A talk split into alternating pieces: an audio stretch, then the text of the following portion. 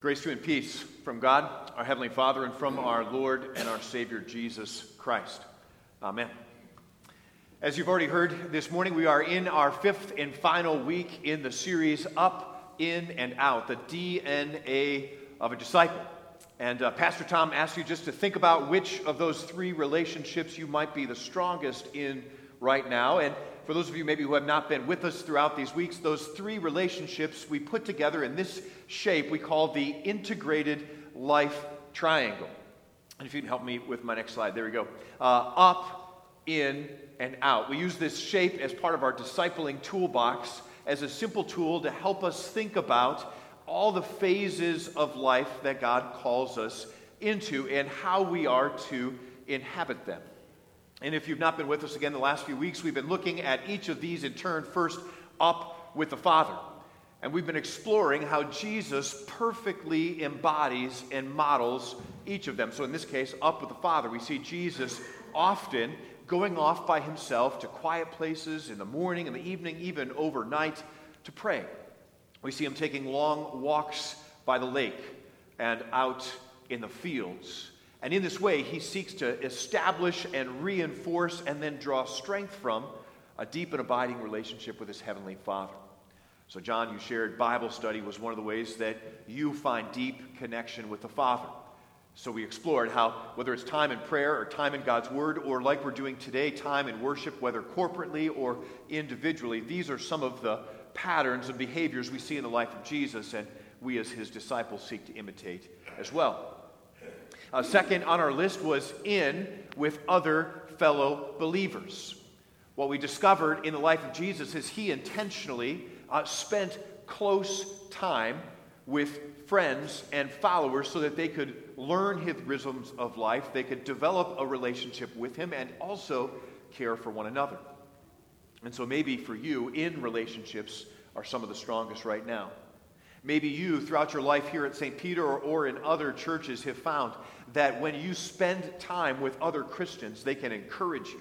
Uh, they can lift you up, especially when times are hard. They can also provide accountability and challenge, sometimes helping you stick to something you've committed to, but maybe uh, are tempted to fall away from. In relationships, also can be a place where you can be called to task. If you have failed to live up to God's best, you can have a Christian friend, a sister or brother in Christ call you out on it and say, listen, you're better than that and you know it. And in that way, help you return uh, to a repentant relationship with Jesus and, and receive his grace and mercy again. Maybe you've had a Christian friend help you course correct because of the safety of an in relationship in Christian community. I'm reminded of Paul's words in Galatians chapter 6 verse 10. He says, "Do good to everyone, starting with and especially those who are part of the community of faith. And so maybe you've had someone who has lifted you up, helped, supplied a need, uh, helped you move or pack a house or make a life decision because you're in relationships are strong. The last and final of these is out relationships with those who are close to us but far from Jesus.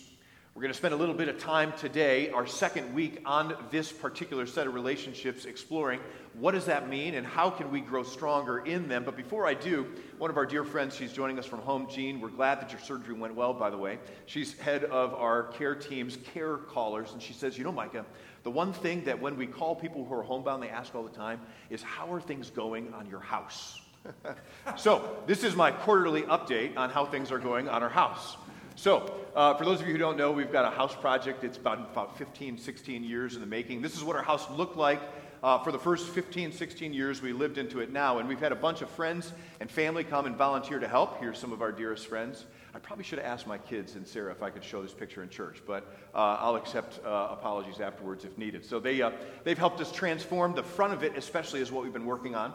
Uh, so you can see we've added some dormers and a front porch. Uh, my wife, if you look real close, she's enjoying a cup of coffee there uh, on the front porch. And yesterday we started doing some masonry with a friend from the neighborhood to try to tie that together. But our focus has really been in the upstairs, uh, our two bedrooms. This is the dormer area in our master bedroom suite. We see we got some insulation, some drywall in. Painting trim, and hopefully flooring comes this week. And on Ava's side of the bedroom, you can see most of the work is done up there, and she's helping me choose the layout of the tiles in her bathroom, which I got done on Friday. So, great progress being made. But I tell you that not just because our friends at home wanted to know, but also because we're doing this project for a very specific purpose. Uh, our family vision is to be the brightest house on the block. And what that means is we want to bring the light and the love of Jesus to our neighborhood because we've discovered there are many there uh, who have either grown up in the church and walked away from it or have had no connection to Jesus whatsoever. And uh, despite maybe an invitation to go to church, they're just not interested in that right now. So we decided to reverse the strategy and bring Jesus to them. So what that means is we're improving our home. We're expanding on it. Later on, I'll show you maybe by Christmas pictures of our kitchen and dining room area when we get to that part of the project specifically so we can invite them into a relationship with us and have a chance for them to see how Jesus has impacted our lives. It's part of our out relationships with our friends who are close to us but far from Jesus. And we do this, and you as well, in your ways and in your context, because of the invitation and the command of Jesus in what we often call the Great Commission. Perhaps one of the well known passages uh, in Scripture describing out relationships. Here's what Jesus says to his disciples I've been given all authority in heaven and on earth. Therefore, go and make disciples of all the nations, baptizing them and teaching these new disciples to obey all the commands I have given you. This mandate, this mission statement, you might say, from God applies to us as individual believers, us as a congregation, and in fact, all of Jesus' church. It is his primary strategy for bringing hope and life to a world that desperately needs it. In fact, it's his only strategy for bringing light and life and the good news of Jesus to everyone on the planet, which has been his dream from the very beginning. Let me show you how this kind of traces through Scripture, starting back with our Old Testament reading from Genesis chapter 12. The Lord said to Abram, this was before his name was changed to Abraham. Leave your native country, your relatives, and your father's family, and go to the land I will show you. I will make you into a great nation. I will bless you and make you famous, and you will be a blessing to others. So Jesus calls Abram and Sarai to leave everything they had known and been familiar with and loved and go join God in a great rescue plan that he wanted to start through them. And notice what God promises after that. This is verse 3. I will bless those who bless you, and curse those who treat you with contempt. And all the families on earth will be blessed through you. You see, from the very beginning all the way to the end of Scripture, we see God about a mission of redeeming and restoring a world. And instead of doing it on his own with the snap of a finger or the word of his mouth, instead he chooses to work through humans through girls and boys and women and men that he wants to work in and through to bless the world. No, I don't have time to walk you through all of the examples of this in the Old Testament. You're welcome for that, by the way. We just got about 20 minutes for a message today. But let me show you an example from later on in the Old Testament. This is from the Old Testament prophet Zechariah. He says this in the latter chapters of Zechariah. I think it's in chapter 8. Matthew, I may need a little help with my slides. Uh, Zechariah chapter 8, 20 and 21. He says, People from nations and cities around the world will travel to Jerusalem. And the people of one city will say to the people of another, Come with us to Jerusalem to ask the Lord to bless us. Let's worship the Lord of heaven's armies. I'm determined to go. Now, uh, God gives this word to Zechariah, to the people of Israel, while Jerusalem still lies primarily in ruins. Uh, it has been destroyed, the temple has been leveled, and they long to return to it and see it return to its former glory. And God says, A day will come where I will visit my people again, and all the nations of the world will want to be there. All right, here's what he goes on to say about how that will take place, verse 22. Many peoples and powerful nations will come to Jerusalem to seek the Lord of heaven's armies and to ask for his blessing. Notice the similarity to back in Genesis chapter 12, verse 3. But then I like this detail too. It says, In those days, ten men from different nations and languages of the world will clutch at the sleeve of one Jew.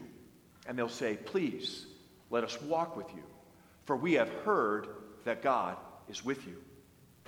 The picture that God gives his people to consider is that the difference that it makes for them to walk with God and for God to dwell with them will be so evident and obvious to people on the outside looking in that they'll just be drawn to this different and better life because they have been with God. You see, his dream from the very beginning was that girls and boys and women and men just like you who have heard the good news of Jesus, have been baptized into Christ, fed through his word and sacrament, you would live so differently that others would notice. People who are around you, where you live, work, and play, and they'd be drawn to you. Now, this was the promise in Genesis 12, and then again in Zechariah 8. I want to show you how it was fulfilled, at least initially, in the life of Jesus.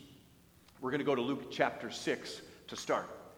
There were people Luke tells us, from all over Judea and Jerusalem, and as far as north as the seacoasts of Tyre and Sidon. And they had come to hear Jesus and to be healed of their diseases. And those troubled by evil spirits were healed. What we're told is when these crowds would gather around Jesus, he couldn't help but respond. Here's what it says in verse 19 Everyone tried to touch him because healing power went out from him, and he healed everyone. Remember, it said in Zechariah that they'd long to grab a hold of the sleeve of a Jew because they were different, because God was with them. Notice how, right here in Luke chapter 6, we see this fulfilled in Jesus. They longed to just touch him so they could be close to him because they knew there was something different about Jesus. Unless you think this was a one off event limited to Jesus, Notice how the rest of the description of the early church follows it. Uh, Luke, again, now in the Acts of the Apostles, chapter 5, says this The apostles were performing many miraculous signs and wonders among the people. And all the believers were meeting regularly at the temple in an area known as Solomon's Colonnade. But no one dared join them, even though the people had high regard for them. You get the sense that something super special was taking place among Peter and Andrew and James and John and the rest of the disciples. Notice what Luke describes next in terms of the details taking place. Yet more and more people believed and were brought to the Lord. Crowds of both men and women. As a result of the apostles' work, sick people were brought into the streets on beds and mats so that Peter's shadow might fall across some of them as he went by. Right? The people longed to be in proximity to these people who had been with Jesus. And we're told somehow or another, miraculously, even Peter's shadow, not just his clothes, but his shadow, had healing power because God was with them. And it wasn't limited to just Peter. Notice this uh, also from later in the book of Acts describing Paul. It says God gave Paul the power to perform unusual miracles. When handkerchiefs or aprons that merely touched his skin were placed on sick people, they were healed of their diseases, and evil spirits were expelled. Now, these are certainly unusual examples of God working in and through people, but I show them you, to you to make this point. God's desire, uh, evidenced in Jesus, demonstrated through the miraculous accomplishments of Peter and Andrew and James and John and Paul himself, too, was for a very specific purpose. His desire was that, was that the life change evidenced in them because they had been with Jesus would be so attractive to a world that was hopeless and helpless without Jesus that they would be drawn back to God through the lives of God's people. Jesus models for us these out relationships so that each of us in our own unique context could learn from him and imitate him. So, with that, we'll take a look at our gospel reading for today in Matthew chapter 9. Jesus traveled throughout all the towns and villages of that area, teaching in the synagogues and announcing the good news about the kingdom. And he healed every kind of disease and illness. And he did this specifically because he was attentive to the out relationships we're talking about today. Notice this in our next slide, verse 36 and 37. When he saw crowds, he had compassion on them because they were confused and helpless, like sheep without a shepherd. So, as you begin to think about the people that God already has in your life, the people who are close to you but far from Jesus, as we're using the out term to describe, are there people that you know uh, who have wandered away from the faith? Maybe grew up going to church but just don't anymore, don't find value in it? Or maybe it's people who have never crossed the line of faith and committed themselves to Jesus, have never come to believe that He is their Lord and Savior. As you think about them, who has Jesus already brought into your orbit, in your family, your circle of friends, coworkers, neighbors, as Team Griner likes to seek out and influence? Uh, people that you cross every day in the grocery, or cross paths with every day at work or every week in the grocery. Uh, who are those that God already has in your orbit? And who is He breaking your heart for? Just like Jesus had compassion on the crowds. With those people in mind, let's keep an eye on what Jesus says that his disciples and us as believers are supposed to do. The second half of verse 37 and verse 38 says this The harvest is great, but the workers are few. So pray to the Lord who is in charge of the harvest and ask him to send more workers into his fields. Oftentimes, we look at these passages in Scripture and we say, aha, I know what Jesus is talking about. He's talking about uh, encouraging young women and men to go into full time ministry, to be DCEs and teachers, music ministers, pastors, and we need all of those, right? Don't get me wrong. And that's part of what Jesus has in mind. But I'd like to suggest to you today it's not just the professionals he's talking about, it's the everyday girls and boys and women and men that he desires to work in and through to have uh, an even greater impact than what just a few who are highly trained could possibly do. And I say that because of what Jesus does next. As soon as he says, pray for these things, he says to those who are closest to him, Now I want you to go out and get started. Right away in chapter 10, he says his, to his 12 disciples, uh, He says, I want you to go out. Uh, I'm going to give you authority to cast out evil spirits and heal every kind of disease and illness. And he gives them these instructions, right? In verses 7 and 8. Go and announce to them that the kingdom of heaven is near. Heal the sick, raise the dead, cure those with leprosy, and cast out demons. Give as freely as you have received. Jesus says to his closest friends and his first followers, Now I want you to go out and do what I just talked to you about and you've seen me doing. And I'm going to give you my power and authority to do it. But when you start, he says, Here's where I want you to begin. And this I think you might find helpful as you consider your out relationships. Whenever you enter a city or a village, search for a worthy person and stay in his home until you leave town. When you enter the home, give it your blessing. If it turns uh, out to be a worthy home, let your blessing stand. If not, take back the blessing. Now, at first, this may seem like a weird thing uh, to end on for us today, but these instructions are what we call uh, instructions to discover persons of peace. That is, the women and men in your circles of influence who are open to you, uh, they're friendly to you, they listen to you, they serve you. Those are the places to start. Don't try the hardest nut to crack, at least out of the gate, because they probably have another person of peace that God has in mind for them. So instead, look to those who are already interested in you and the lives you live, and begin to consider how might I give a word of encouragement, uh, a word of help, or answer them, or pray for them on the spot when they have a need or they bring up a topic. And just within those who are within your reach, begin to bring good news, words of hope and encouragement to them. And in this way, you'll be able to participate in God's redemptive work in their lives. So don't start with the hardest ones, start with those that are already there. Think of two or three, or maybe just one who are already in your circle of influence, and pray. Pray, Jesus, open my eyes to see and my heart to hear and my word to speak when the time is right. Good news of great joy that'll help transform their lives just like it has transformed mine. Amen. As we consider, I have a couple questions for you to chew on. If you're on your own, reflect on these. If you're with someone, we encourage you, while Matthew plays some music, uh, to lean over and share what comes to mind. Do you feel qualified? Here's the first one to be part of God's grand rescue mission, like I've been describing? And if so, why or why not? And secondly, have you already identified one or two people who are close to you but far from Jesus? If you have, I invite you to take a moment, either on your own or with someone, to pray for them by name right now. Uh, so before we leave this moment, we invite you to continue to reflect on this during what we call our here and Practice time.